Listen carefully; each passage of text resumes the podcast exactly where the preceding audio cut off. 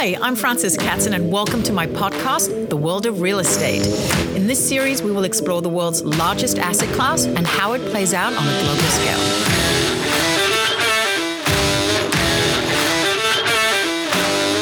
I am so incredibly excited to have you joining me today, sir. So, without further ado, I'd like to introduce Jonathan Miller, the one and only, the CEO and president of Miller Samuels. He's also the professor of market analysis at Columbia University, um, and he's also part of the Mayor's Economic Advisory Panel. He has been the CEO and president of Miller Samuels for the past 33 years, but you don't look like a day over 21. Well, I started when I was five. I am so happy to have you here. Oh, How I'm are so, you? I'm so uh, pleased to be here. This is great. It was a bit of a feat getting here today, wasn't it? It was a journey. Uh, Life is a journey, Jonathan. I, you know, I'm going to write. Hold on. I need to write that down. So, who is Jonathan Miller? Dun, dun, dun, dun. And how did you end up with your own company here in New York? So, um, uh, at heart, I'm a dull and boring numbers guy who watches C-SPAN for entertainment, but uh, but I'm brimming with sarcasm. Uh, um, I uh, my wife is my business partner. Uh, co-founded the company with my parents and my sister. Uh, they have sim, you know since retired or you know gone on to out of New York. Essentially, um, I married. My wife is m- my business partner, and we have four kids. So Wow. Um, was it hard doing a family business? It can sometimes get a little tricky, especially with a wife. yes, uh, y- absolutely, it's challenging, but we were just separated enough in our duties to not kill each other. And I'd have to say, as a general observation, um, we really didn't have too many issues. Um, and I think it's just because we all were entrepreneurial like and driven to, you know, move forward. So if we did have fights, you know, in theory, they were resolved pretty quickly. I'm impressed. Have you always been in New York City? If not, how long have you been here and what brought you here? So I'm I'm sort of confused whether I can really declare myself a New Yorker. I've been here since 1985. I'm kind of a mutt. I was born in Boston, had a Boston accent till I was seven. Moved to the Washington D.C. area initially, Rehoboth Beach, Delaware. My dad was a Wow. developer and um, in a little sleepy resort town, and then we ended up sort of Rehoboth Beach is the Hamptons of Washington D.C. I grew up in Bethesda, Maryland. Went off to school in the Midwest to be in the hotel business.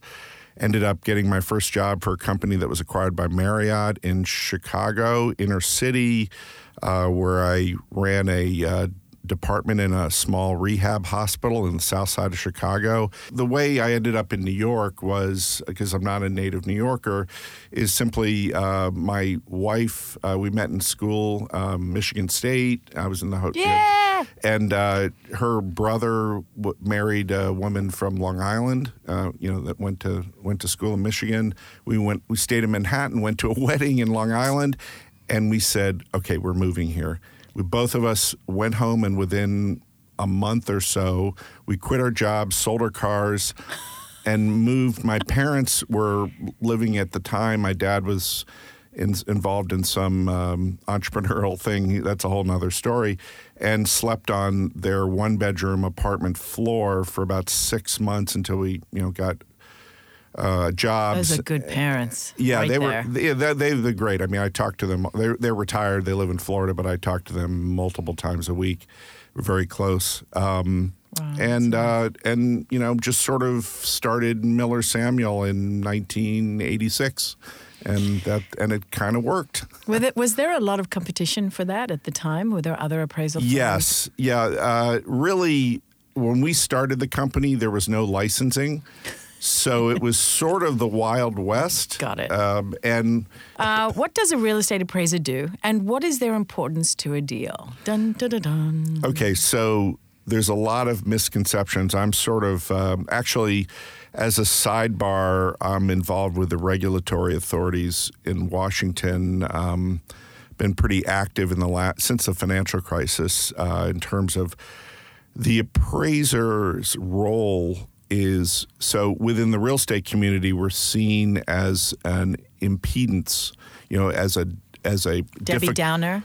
Yes. Let's yes. just cut to the yeah, chase. Right, right. You basically muck it up for us. No Exactly, and sometimes sometimes um, it's it's correct, and sometimes the person that's doing the mucking up has no business being in the the valuation profession. I know. We've had that wonderful And actually, since the financial crisis, and this could be a five hour podcast, which we don't want to bore your listeners, is that you literally uh, have a far, a, significant decline in competence in the industry since the financial crisis. And it's all because of regulatory changes.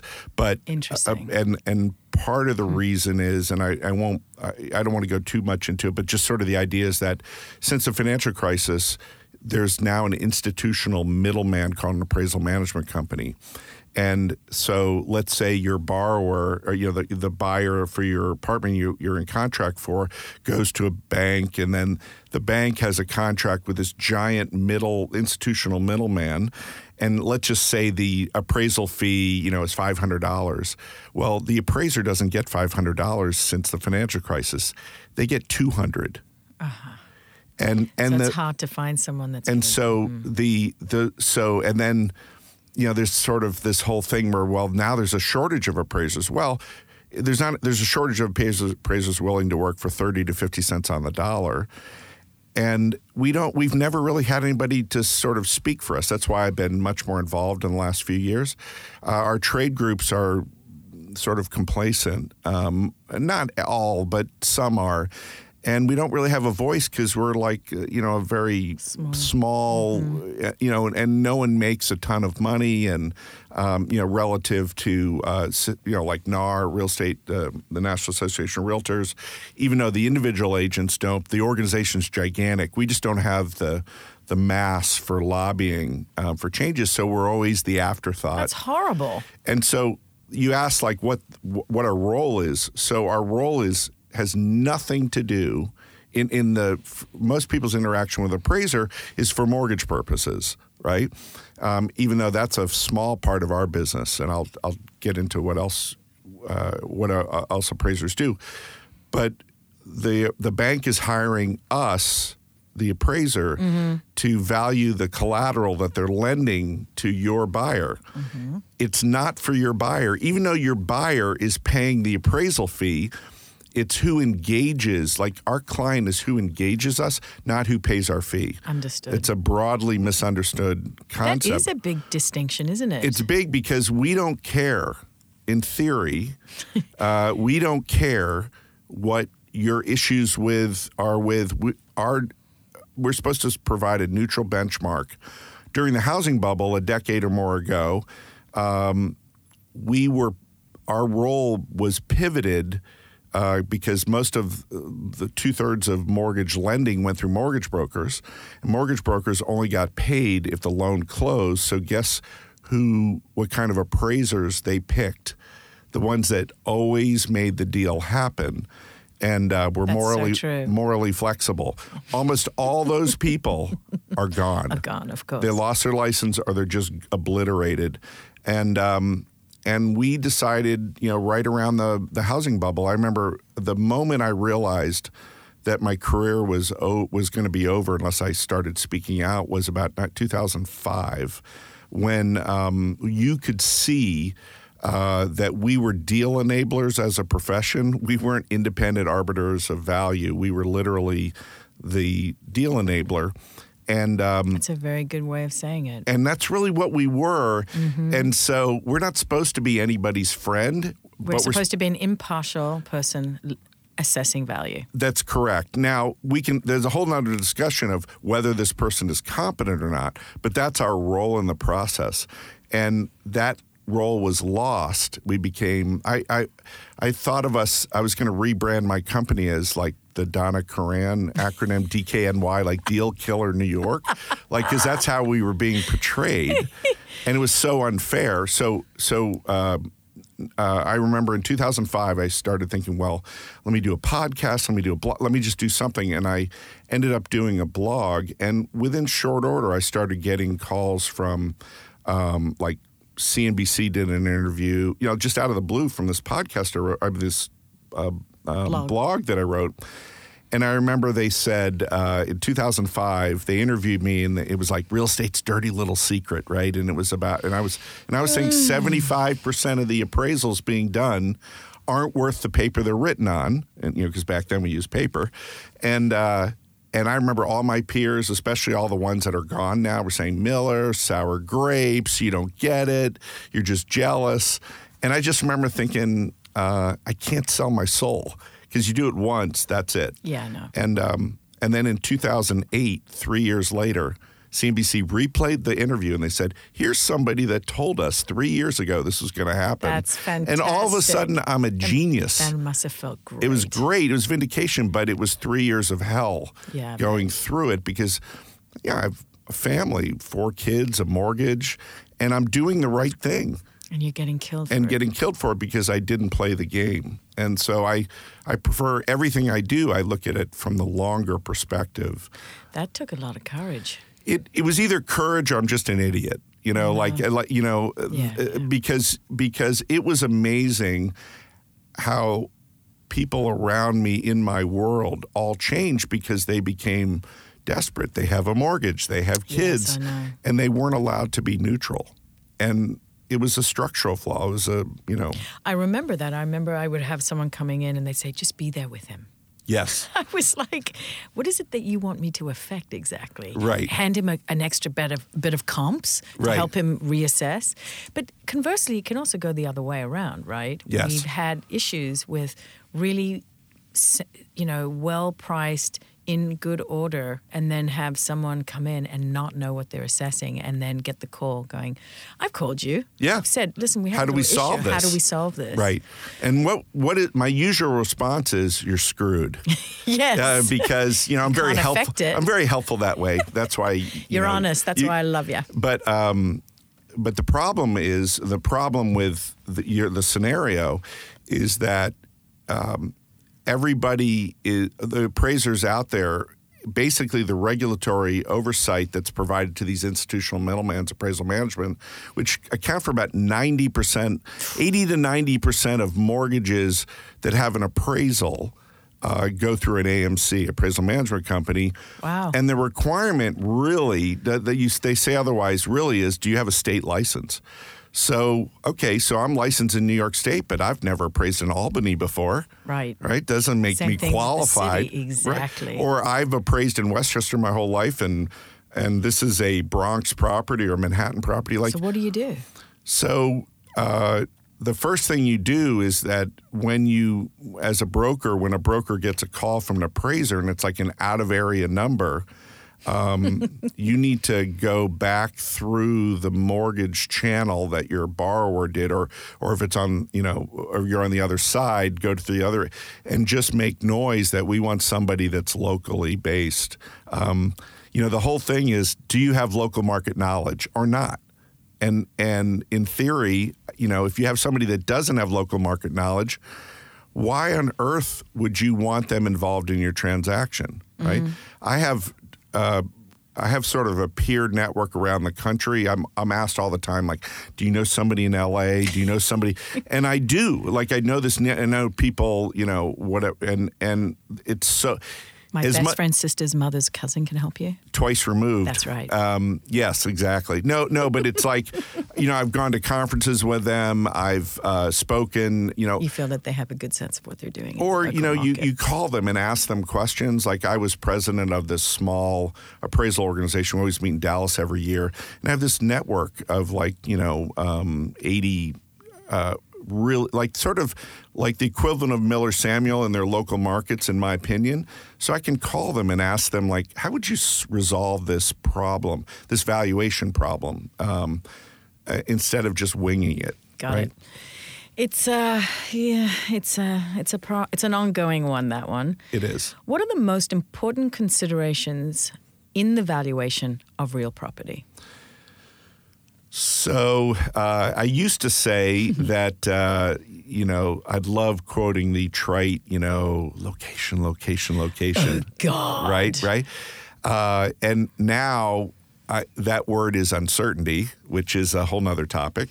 um, but in but in terms of um, the way I the way I think uh, when I, the way I think of a value the valuation um, evaluation sort of um, uh, solving a valuation pro- we appraisers we call it problems like it's a valuation problem the assignment is show us that this How value is this. Mm-hmm. is reasonable right and um, and so sometimes there's like things like tools out there like the Zestimate. I know I'm getting off topic a little bit, No, what's a Zestimate? Well, I, I'm sure you've never heard of it before.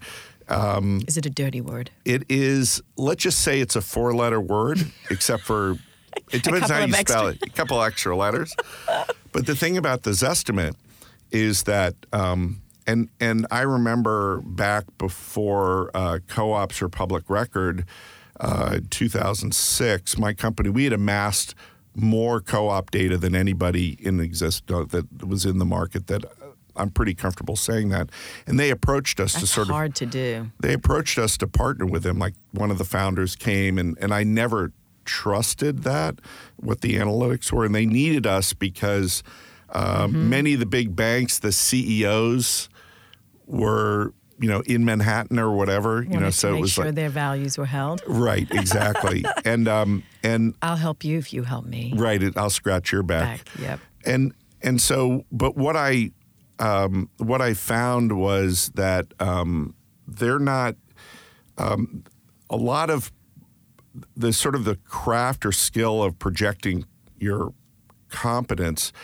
is part of its presentation so for example when you run an address on a Zestimate anywhere in the country um, let's just say the result was um, 567,432. All right. To me, that conveys a level of precision or accuracy that does not exist. Right? It should be 500,000 or Right. whatever. Round it up. Yep. It should be, it, or a range. Yeah. You know, 475 to 525, whatever. Mm-hmm. But it should not be. And, and I told one of the founders this um, explicitly and they say, well, you know, you know that we like that because they want it sticky. They want to infer that it's accurate, but still be able to say, uh, sort of defend it, and that oh, it's not intended to replace appraisers, right? But Uh, yet it basically is trying to. yeah, because they've mastered the uh, marketing. It's a marketing uh, effort to you know they've they've bought the consumer. Essentially, they you know like you can just look it up and it's right. I mean, I hear people on the commuter train saying, "Yeah, you know, my house went up 0.5 percent last week," and you're like, "No, it didn't. It didn't." Um, which I find amazing, um, but there's such a tr- sort of a trust that's conveyed that I know it's made real estate agents' life a living hell because it infers an ac- it conveys an accuracy and all and just one sort of uh, ran, random uh, sort of thought about that. Keep going. A friend of mine uh, who's an appraiser in Sacramento, uh, Ryan Lundquist, who's a fantastic appraiser out there, and he um, he's been he found that the Zestimate changes in value when you put it on the market, um, and we can see that with some of these. Uh, Houses like Chip and Joanna Gaines, you know, they get a lot of attention.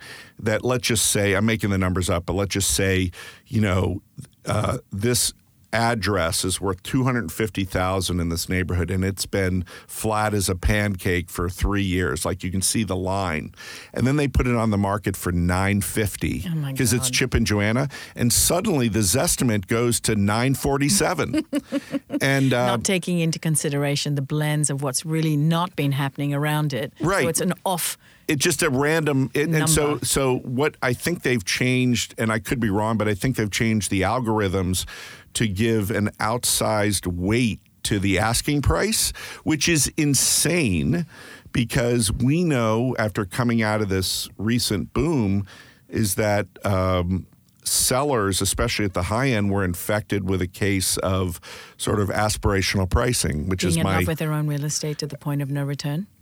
I It's, think it's that's a, six million, but it's I- want twelve, but it's really worth six.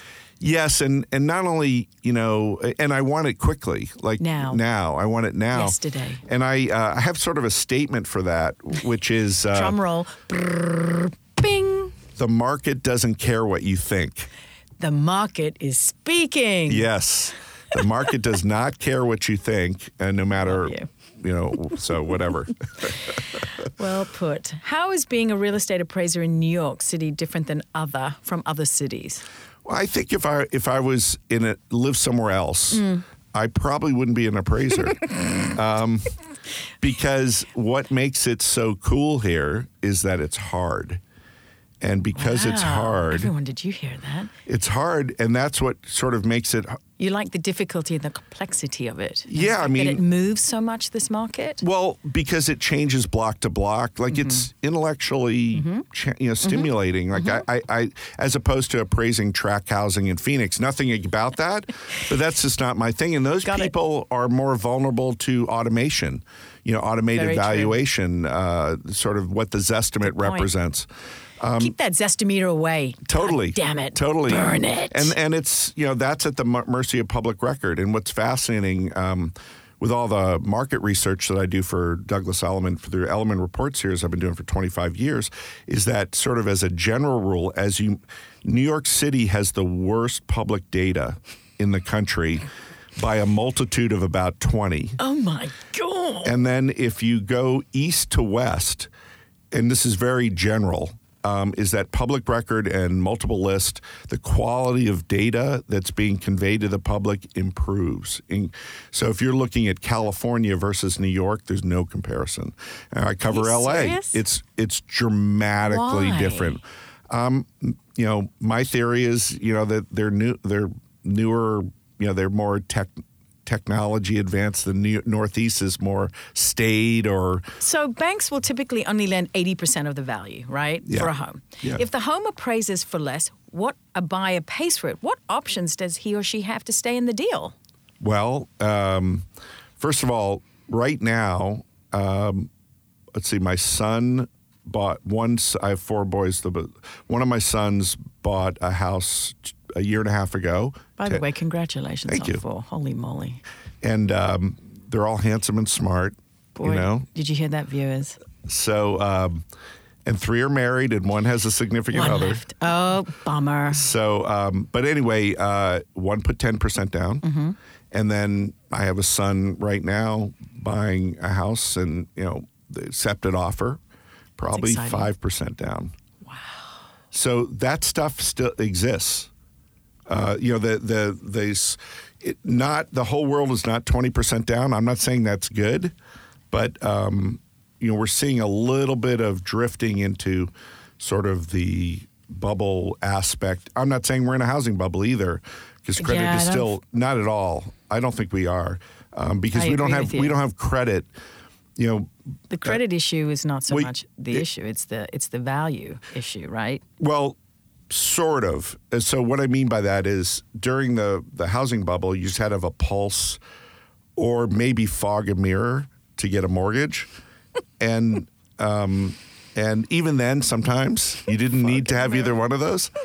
Uh, today, credit conditions have not normalized to historic sort of The usual high of fourteen percent or eight percent. yes, Yeah, yes. We're They- still at threes and fours. it's still tight. Yeah. Right. Um, it's tighter than historically normal. That, cr- I love that word, historical normal. We've Yes. been using that for the past decade, you know. I know. Well, but in many ways, it's sort of uh, misplaced because uh, I don't know what normal is. There you go. Normal is not normal. Normal is my normal. my normal, right? Honestly, talking with you is always such a pleasure. Oh, you are just um, an, a wealth of knowledge, completely straight about it, and have spoken to both the Federal Reserve and Elliman for years. And it has been such a treat to have you on the show today. Thank Oh, it's you my so pleasure, much. Fran. You, you make it easy. Sweet. Thank you. Thank you for tuning in to the world of real estate. Please be sure to hit the subscribe button to stay up to date with my latest episodes.